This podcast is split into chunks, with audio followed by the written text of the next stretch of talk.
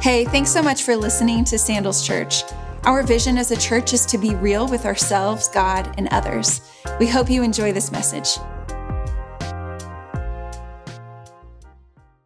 Hi, guys. Welcome to Sandals Church. This is week three of Essentials. And what we're focusing on in this series is the essential things you need to know as a Christian. So if you're a Christian and these things are new, you need to know these. If you're just learning or just starting or you're considering becoming a Christian, these are the very basics of our faith. And so no matter where you are in the spectrum, in terms of your faith, we all need to know these or be reminded of these. And so we're talking today about how God helps me change. Last week we said the love of God changes us. Remember? So the world talks a lot about love, like love is love, and, and God does love you, but not all love is love. And God loves you too much, listen to me, to let you stay the way you are. Okay? True love doesn't just let you rot and let you become a sinner for all eternity. True love wants you to change, wants you to be better.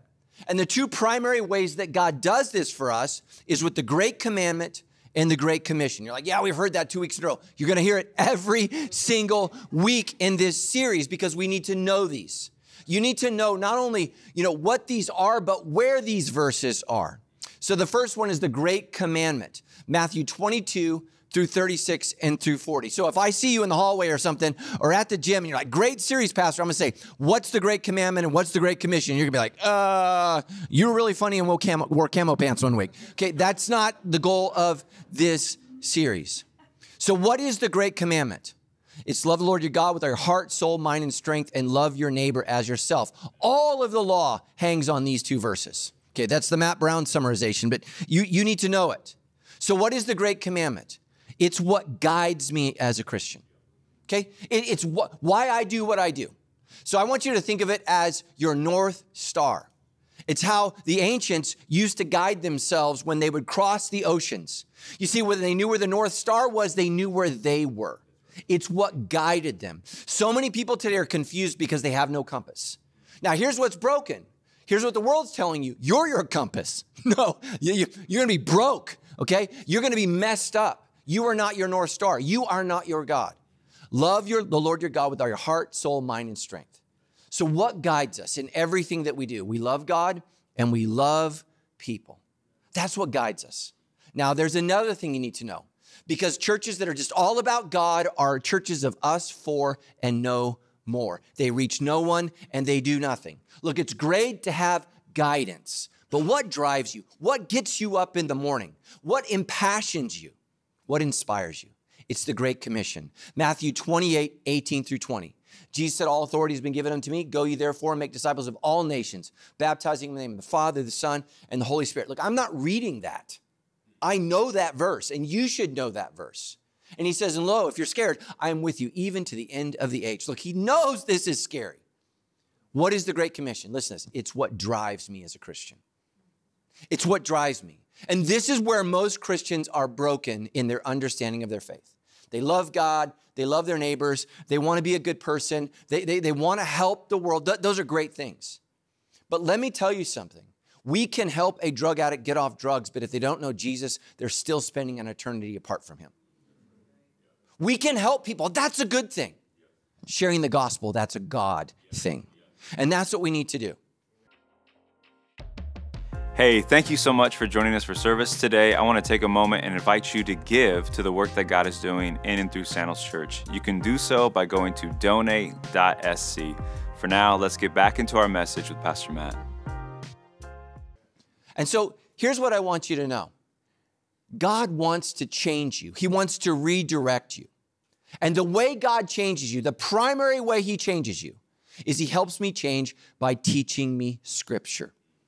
Last week, uh, I found out an old friend from college attended Sandals Church. For some of you, be like, yeah, I would never come again. But there was an old friend uh, that I haven't seen in years. And I found out, and my other friend who invited him said, yeah, he's got a real problem going to a church where the Matt Brown he knew from college is the pastor. and I wasn't offended. This is what I said. I said, I would have a real hard time attending a church where the Matt Brown from college was leading that church. So, what happened to me? I changed. But how did I change? And so here's the problem. You see, God will inspire you and he will fill you with his Holy Spirit. When you repent of your sins and you believe in the Lord Jesus Christ, look, you're saved. But so many Christians never change after that point. You want to change? If you want to change, you need to learn scripture. The way I change is the same way that you're going to change. Number one, God helps me change by teaching me scripture. Now, this is just for the adults in the room. If, you if your parents are with you, don't raise your hand. Anybody wish your parents had taught you some more things? Amen? Okay. Kids, don't raise your hands.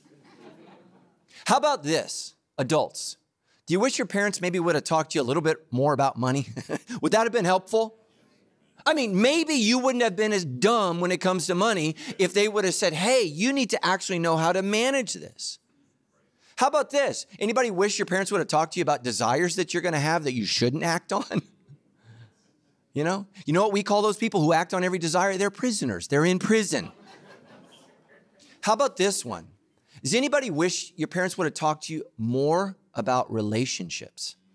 Man, that'd be helpful. I mean, the two people that model relationships, wouldn't it be great if they just said, hey, here's where we're struggling and you might want to work on these things? How about this one? You wish your parents would have talked to you about people? Here's the thing your heavenly Father, He wants to teach you about all these things and more. He loves you. Don't ever say your heavenly Father didn't teach you. He wrote a whole book. That's why it's as long as it is to help you through life. In Matthew chapter 4, verses 1 through 11, Jesus is experiencing life just like you do and just like I do. He was tempted by the devil. Then Jesus, the Bible says, was led away by the Spirit into the wilderness. I want you to think about it. He's led outside of his comfort zone. He's out, he's, he's led outside of what he's used to, of what he knows, and he's by himself. And why did the Holy Spirit lead him there? Listen to this to be tempted by the devil. Some of you are going through something and you're asking God to take it away, but this is the thing that God has put in your life to get you to finally change. And so there he was. For 40 days and 40 nights he fasted. Some of you can't skip lunch without turning into a diva, okay?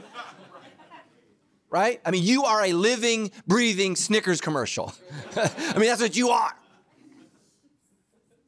He fasted for 40 days. I want you to imagine how hungry you are. Okay, if I fasted for 40 days, I probably fantasize about eating some of you. That's just, I'm not proud of that. I'm just guessing. I've never gone that long. He became, listen, this the text says, very hungry. Can you imagine? As Americans, like, I'm starving. No, you're not. You're actually overeating. he was hungry. During that time, the devil came and said to him, If you are the Son of God, tell these stones to become loaves of bread. Whoa. If, if you really are a Christian, right? The devil loves to question our faith, to question our identity. If you really are the Son of God, tell this rock to become a piece of bread. I wonder if, you know, this is just a summary. I wonder if if Satan just kind of manifested the smell of bread. Kind of like when you walk into the Subway, that's not even real bread, but it smells like bread. Jesus told him, No, the scriptures say people do not live by bread alone, but every word that comes from the mouth of God. This is found in Deuteronomy chapter 8, verse 3. Now, here's the problem some of you, you are learning Christianity from disobedient Christians around you. And listen to me, they are not the standard, Jesus is. Jesus is. But the devil's not done. The devil took him to the holy city. He took him out of the wilderness and he brought him into his hometown to the highest point of the temple. This is over 200 feet. And he said, If you are the Son of God, jump off. For the scriptures say, He will order His angels to protect you, and they will hold you up with their hands so you won't even hurt your foot on a stone. Here's what the devil's saying if God loves you, He's going to protect you, even if you're stupid. You know how many Christians I meet that are stupid? I remember one time there's a guy at church, he, he rode up into church without his helmet on and his motorcycle. I said, well, Where's your helmet? He said, I don't need a helmet. He said, God is with me. I said, Yeah, but wisdom's not. And I had another Christian say, That guy loves the Lord. He's generous to God. God will never let him be hurt. I said, Oh, yes, he will. Yes, he will. Because listen to me. Even when the Son of God hung on a cross, he died. And you know what that means? If you get in an accident without a helmet, you could die. So many Christians live a flippant life because of their faith. That's not faith, that's stupidity. He says this, you won't even hurt your foot against a stone. You want to know what would happen if Jesus jumped off? He'd have died. Because God created gravity. When Jesus became the Son of God, he submitted himself to the laws of physics. And Jesus responded, listen to this. The scriptures also say, you must not test the Lord your God. And this is where most of you are as Christians today. You're just testing God and testing God and testing God. And you know what happens? What that means is you're God and God is your servant. He quotes Deuteronomy 6:16. the next next the devil took him to the peak of a very high mountain and he showed him all the kingdoms of the world in their glory. I see this temptation trip up Christians all the time. He tempts you with fame. So many of our young people today are miserable. When I was a kid, boys wanted to be firefighters, police officers. Now, kids just want to be famous. For what? They don't care. They don't care. They will even be a fool to be famous. And Satan says, Look, he says, I'll give it all to you. If you just will kneel down and worship me. Listen to what Jesus says. Get out of here, Satan. Jesus told him, For the scriptures say, You must worship the Lord your God and serve him only. And then the devil went away, and the angels came and took care of Jesus. Man, I love this story. I love this story because it shows us that we have a Savior who understands us. He gets us. The book of Hebrews says, We do not have a high priest that cannot relate to us. He was tempted in every way that we are. Jesus knows you, knows your struggle, and He knows the secret to you overcoming that. And it's the Word of God. It's the Word of God. Jesus didn't just say, I say, He said, the Word of God says. And let me just say this if the Word of God who became flesh has to learn the Word of God, what's your excuse? Number two, the scriptures help to protect me when I face temptation. Anybody ever been tempted? Okay. Your hand's not up, you're a liar. I mean, right now I just tempted you to lie in church, and most of you, you just did it. I've, I've never been tempted. I, between studying and praying and giving, Pastor, I, I don't have a lot of time for temptation. Listen to me, parents who are raising your kid in a little Christian bubble. Good luck with that. You don't want to raise them in a bubble. You want to raise them as a strong Christian so they can overcome temptation. How, how did God raise his son? Did he put him in a, in a temple so no one could ever bother him? No, he sent him into the wilderness to be alone so that Jesus could stand on his own. Parents, you got, you got to teach your kids how to stand with Jesus. The world's not going to get less crazy. It's not. You think you're going to wake up tomorrow and the news is going to be like, our bad. we were crazy. It's not happening. It's not happening. Temptation is all around.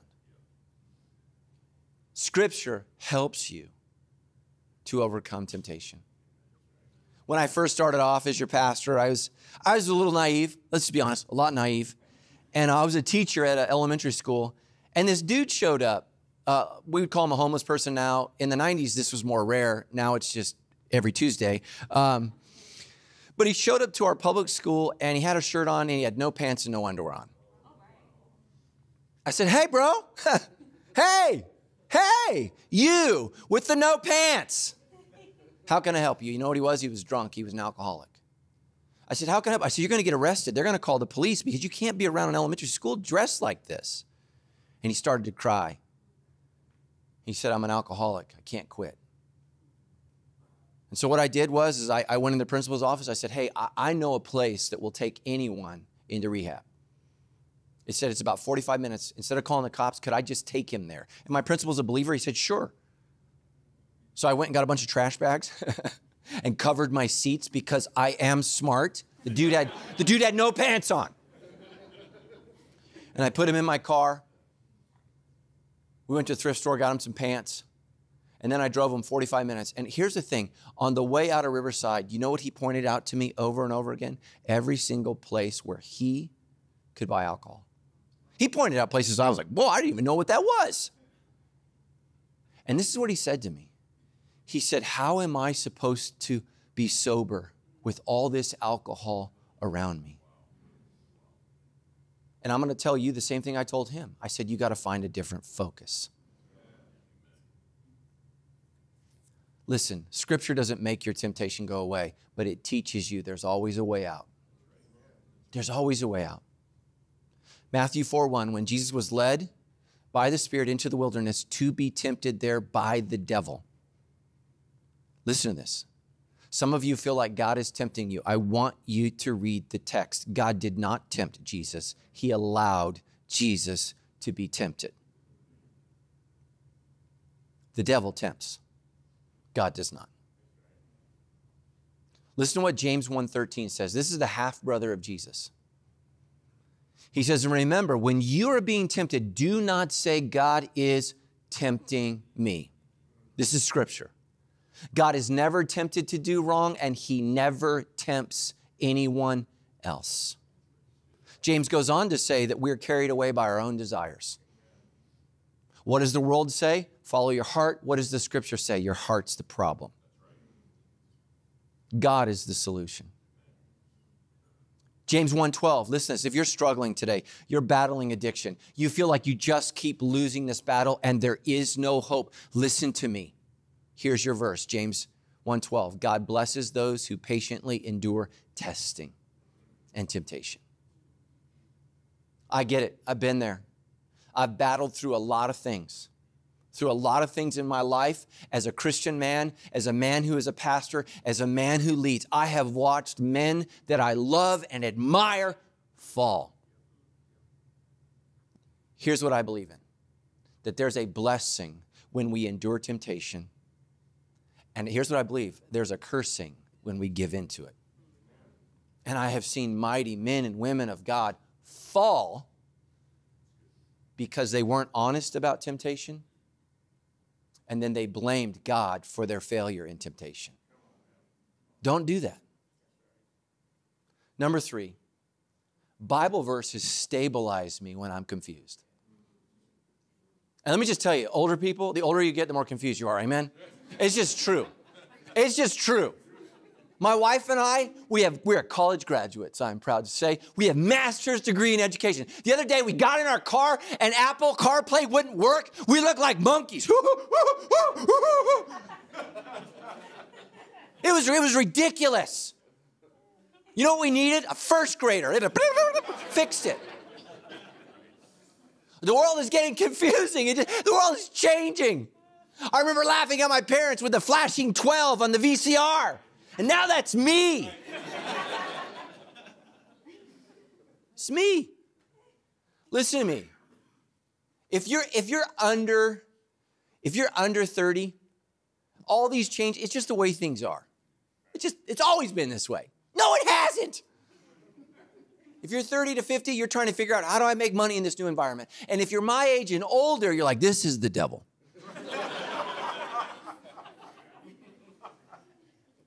Life is confusing, and it just keeps getting more confused. Like when I was a kid, they told us technology is going to help simplify our lives. I got a Google Nest. You remember the good old days when your thermostat just flicked? Like, now I need a physics degree to fix it. Even the AC guy's like, I don't know, Pastor. I don't know. I'm like, well, if you don't know, who does? Man, Matthew 4 5 through 7. The devil took him to the holy city, Jerusalem, to the highest point in the temple, and he said, If you are the Son of God, jump off. Listen to this for the scripture's sake. I want you to hear me very carefully. The Holy Spirit, Jesus, and God the Father are not the only ones that quote scripture.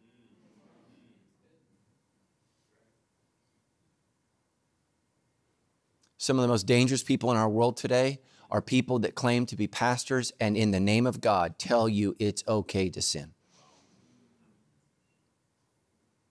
And here's what, here, listen to me, here's what Satan is tempting them with. You can live however you want, and God will save you from it. Here's what the Word of God says there are consequences for your choices. Satan is saying you, you can behave however you want, and God will order his angels to protect you. You'll be saved, Jesus. I mean, that's what some churches are teaching. Everybody goes to heaven, even dogs now, right? I mean, nobody thinks cats do, but, uh, right? Everybody goes to heaven, amen? I mean, no, that's not what the Bible says. He says, and they will hold you up with their hands. So you, listen, you're not even going to be a little bit hurt if you disobey God. And Jesus responded, listen to this. This is the beauty of Jesus. He doesn't refute the verse just quoted. What does he say? The scriptures also say. Also say. Some of you are stuck on a verse. Ask yourself this Are there any other verses that can provide clarity to what you're struggling with? Jesus said the scriptures also say you must not test the Lord your God. Ephesians 4 17 through 18, the Apostle Paul, he writes these words and he says, with the Lord's authority, he's talking about Jesus. He said, I say this live no longer as the Gentiles do, for they are hopelessly confused. Their minds are full of darkness, and they have wandered, listen to this, from the life that God gives. You want to know what's wrong with our world? They are hopelessly confused and they have wandered from the life that God gives. The scriptures, not your desires, not what's popular, not what's current, the scriptures tell you what God thinks about life. And here's what Paul is saying to a church in Ephesus. He says, I know, I know that Ephesus is the cool church. Ephesus is the rich church. Ephesus is a port city, right? It'd be like Los Angeles. It'd be like Portland, okay? It'd be like Miami. He says, but they don't know how to live right. Listen to me if you're a Christian. Here's one of the first things you need to know. This is Christianity 101. God has not called you to live like everyone else. He's called you and He's called me to live like Jesus. Now, inevitably, whenever I challenge a group, there's just some of you that just feel like I'm never going to get this right. You already didn't want to come to church. You didn't want to listen to this message. You already feel beat down. And you feel like, Pastor, I, am just a total failure. Some of you might even say, I, I live worse than a Gentile because I know better. And you're going to be tempted by the devil. And this is what he's going to say You don't belong in church. You're never going to get this right. What are you doing here? These aren't your people and he's going to try to sift you away from the house of God. Instead of listening to the enemy, try to draw you out from church, why not listen to Jesus? Matthew 9 36, when Jesus saw the crowds. So if he saw you today sitting in church, maybe sitting on your couch at home watching this, when he saw you, he had compassion on them. Why? Because they were confused and helpless, like sheep without a shepherd. Man. Now, that word shepherd is oftentimes in our Bibles translated pastor. People that guide us, people that direct us, people that help us stay on the narrow road. Look, if you're confused, church is the last place you want to run from, it's the first place you want to run to. God loves you. And He has an amazing plan for your life. But listen to me. We are a people of the book. We are a people of the book. You have no idea how the Bible has radically tr- just changed the world. I was listening to a Joe Rogan podcast where he was inter- he was interviewing a physicist from San Diego State. And you know he said, "You want to know why we have glasses? Because of the Gutenberg Bible." People were like, I can't read that. That's when they realized there was a problem.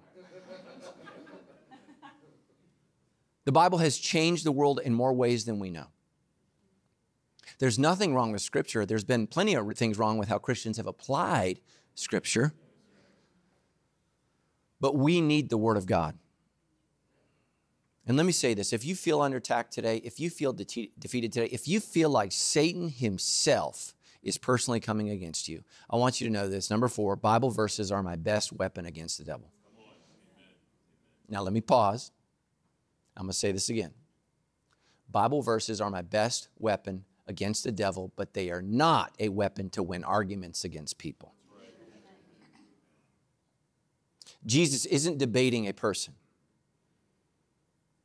He's not on TikTok split screen. This is a moron, and here's why. He's not on Twitter. You idiot. That's not what it means. You see, Satan knows who the enemy is, and the enemy is the devil. And some of you guys, you use scripture like a weapon, and you say, well, it says it's a sword, not to stab your neighbor. It's a weapon to drive away your enemy, the devil. Matthew 4 10 through 11, what does Jesus say? Get out of here, Satan. Get out of here.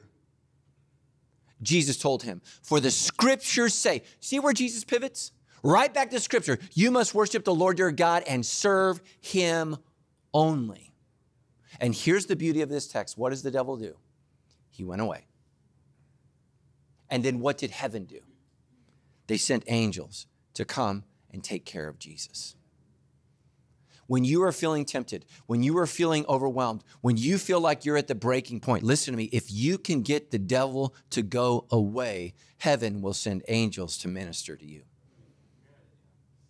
But listen to me, God will not decide for you. You have to make the decision. You have to make it.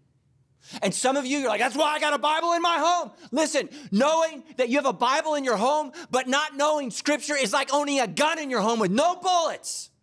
It doesn't work. You can't chase Satan away with a book. Get out of here. Jesus didn't open a scroll. There's some good stuff in here that you should read. What did Jesus do? He rapid fired the word of God. He was never intimidated by anything that the devil said or quoted. And he never said, Well, let's get into a debate. He said, The scripture also says, the scripture also says, the scripture also says. And then he said, Now get out of here. Get out of here. You see, some of you, the reason, the reason your marriage isn't working, it's not because you need counseling, it's because you need the devil out of your marriage. And he's having a field day. Some of your battles with your kids, you're like, oh, I know it's Satan. Yeah, I know, I know. But listen to me, you need the Word of God. Let me just tell you something, parents. It's empowering to say, this is not what I said, this is what God says. This is what the Word of God says. But there's a bigger reason that you and I need to know Scripture. It's not just so we can win arguments against the devil or be protected from evil in hell. Number five, the Bible connects me more deeply with God. That's its purpose, that's its point. God actually wants you to know Him and love Him. Remember, what guides us? The love of God. The love of God. Love the Lord your God with all your heart, soul, mind, and strength. You cannot love what you do not know. You can't. Deuteronomy 6, 4 through 9. This is called the Shema in Hebrew, which means to hear or to listen. It says, Hear, O Israel. Some of you don't know this, but the word Israel means wrestlers with God. When you wrestle somebody, you get close. Amen? Anybody ever seen that? Two guys in spandex are getting close. getting close.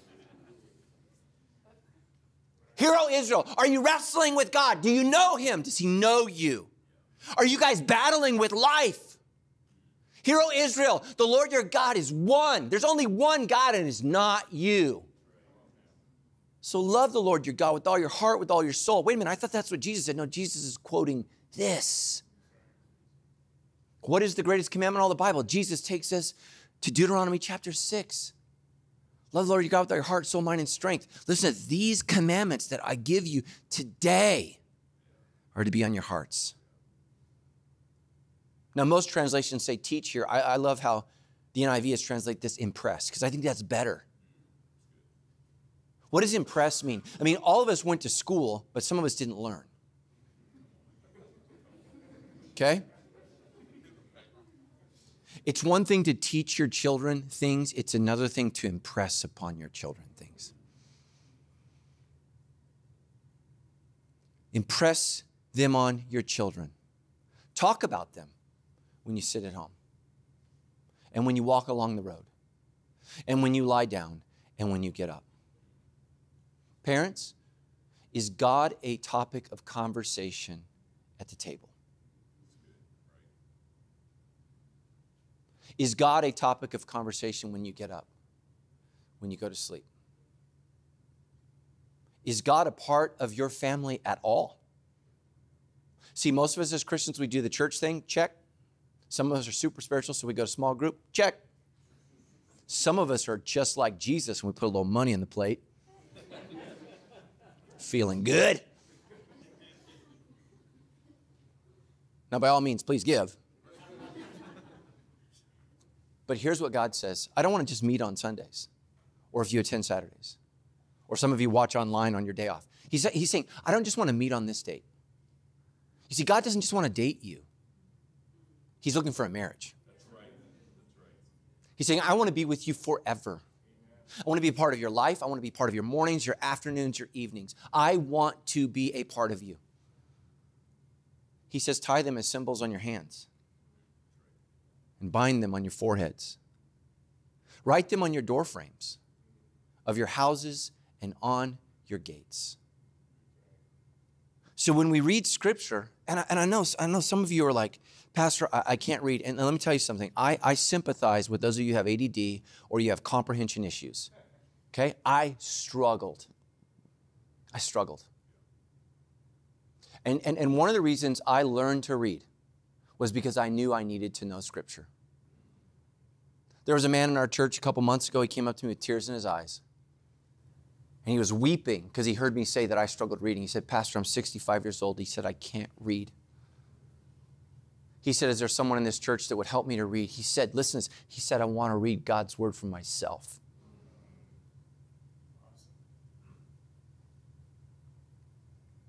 He said, I was passed through school my whole life because people thought they were helping me. He said, They haven't helped me.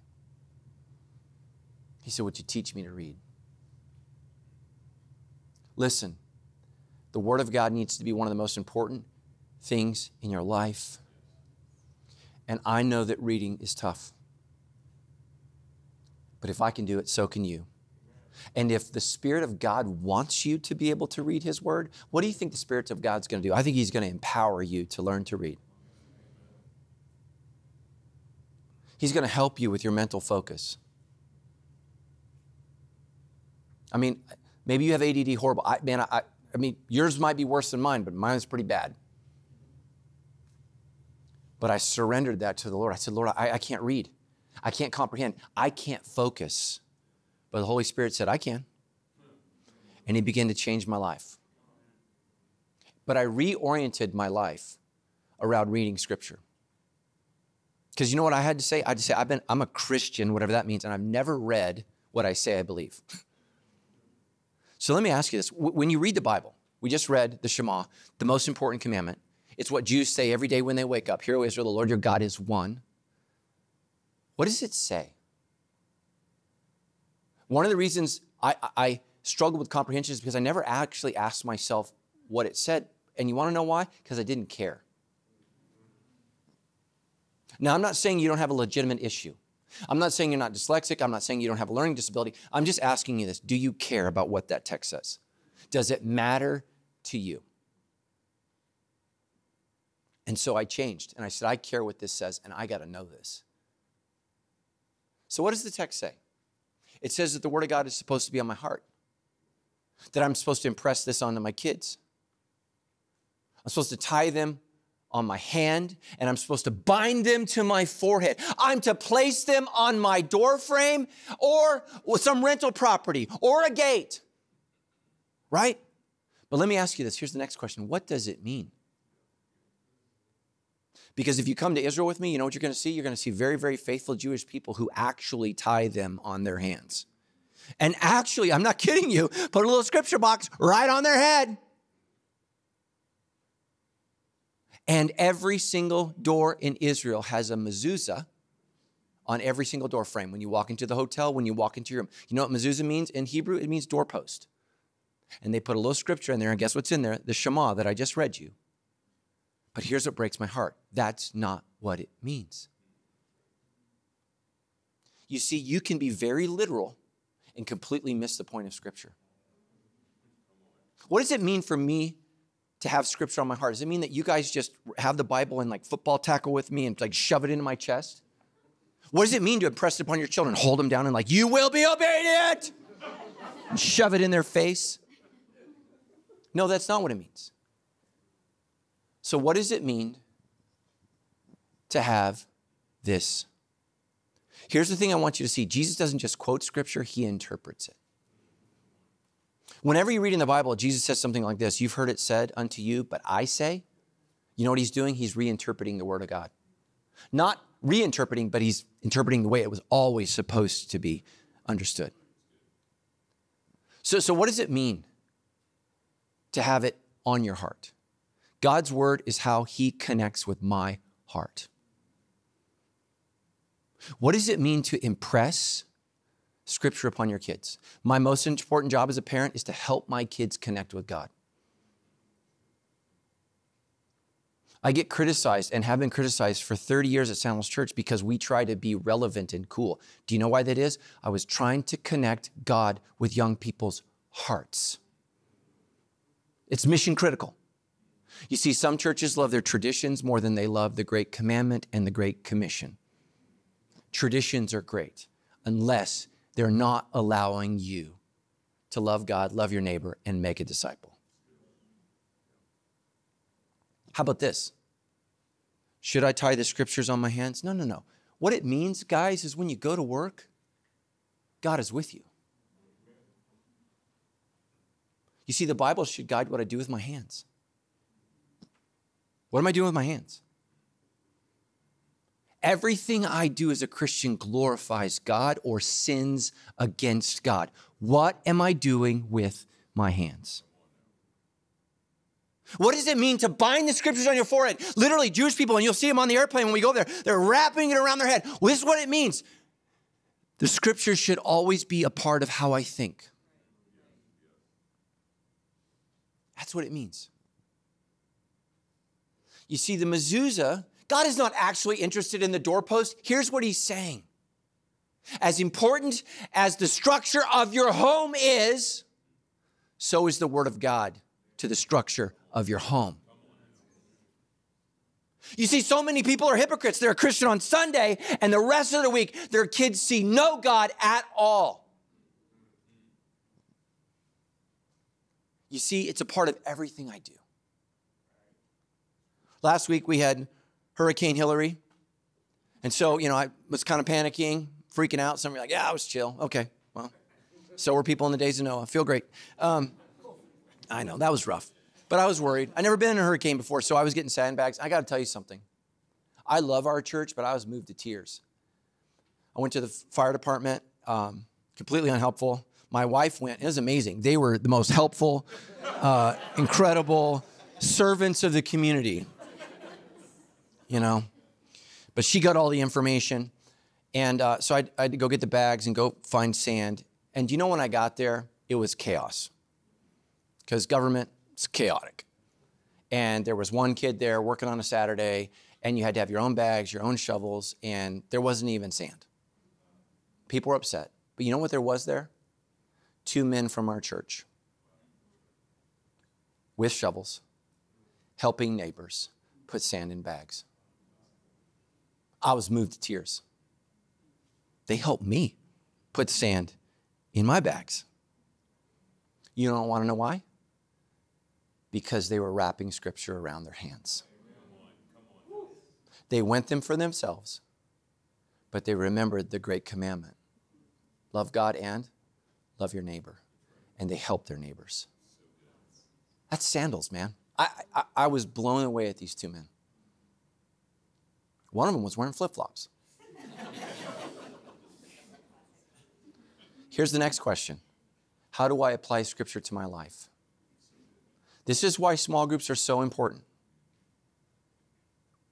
Sermons inspire you, relational discussion changes you. It's why Jesus in his small group says, Who do you say that I am? And the disciples said, Well, some people say, that's not what Jesus asked. He said, Who do you say that I am? You see, Scripture is how I connect my heart to God. So let me ask you today when I'm speaking, when you're sitting in small group, when you're reading your Bible, how connected is my heart with God? You see, you can have God in your heart and you can be saved by Jesus and you can be a mile from Him emotionally and spiritually. And every married person knows that, amen? You can go to bed together and be a mile apart. And you want to know why that is? Because there's relational sin between you. So it's not just about is the Word of God on my chest? The question is, is it in my heart? Am I connecting with God? Next, impress it upon your children. If you're a parent, am I leading my kids to put God first? Last week, I went to a Dodgers game, and uh, I grew up in Northern California, Giants territory, and so many of our pastors are NorCal guys, uh, and, they, and they just they don't understand why I love the Dodgers. They feel like I'm a traitor. Okay, they just they just you know they love me. They're pretty sure I'm right with Jesus, but it, when I put that blue on, they're just like, ah, oh, I got to go to another church. but listen to me. You want to know why I love the Dodgers? There's only one reason. My dad loved the Dodgers some of my best memories are watching a game with my dad in blue. Listen to me, parents. You want to know what your kids love? What you love. All my friends were Giants fans. Some of them rooted for the Devils team, the A's. They did drugs, steroids. They're cheaters.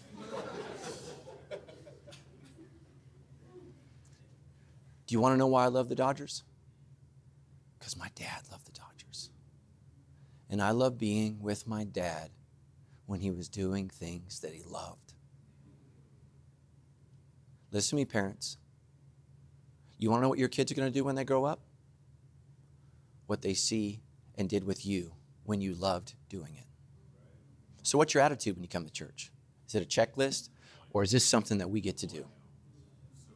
Is this something that we get to do? Next, what am I doing with my hands? Is something that I'm doing with my hands that sins against God, or is something that I'm doing with my hands serving God? Where's my head at? Is God a huge part of my thoughts? And then finally, the mezuzah, the doorpost. How can I make God a central part of my home life? And with all commands. Is God commanding you to do something today? You know what a command is? A command is not something that you pray about. It's something that you obey. And let me just say this. I believe God has commanded you to know Scripture. And if Jesus used Scripture for his spiritual defense, what are you going to use? And let me say this to every Christian in this room the devil will come for you. The book of Ephesians tells us to put on the whole armor of God. Listen to me, so that in the day of testing, you will stand. And I have been your pastor long enough to watch well meaning, good Christians fall. Because Scripture is the sword of the Spirit. It's what protects us, it's what guides us, it's what directs us. Listen to me, it's what changes us. So let's start studying Scripture together. Let's get in a small group and discuss Scripture together. And let's never apologize for being people of the book. Amen? Because that's what guides us, that's what directs us. Let's bow our heads, let's pray together. Heavenly Father, I know that there are people that are being so tempted and so overwhelmed by the enemy right now. I pray that you bind him in the name of Jesus, that you send him away from their marriage, their thought life, their personal life, their family life. God, and I pray that there is a revival today amongst sandals where we say we're a people of the book. Some of us don't have a Bible today. God, we need to go buy one. We need to make that decision. But a purchased Bible, Lord, is not a working Bible. we need to start studying it. We need to get in small group and we need to start discussing what we say we believe so that we can stand when the devil comes against us. Lord, bless us in the name of Jesus and guide us. I pray this in your name. Amen.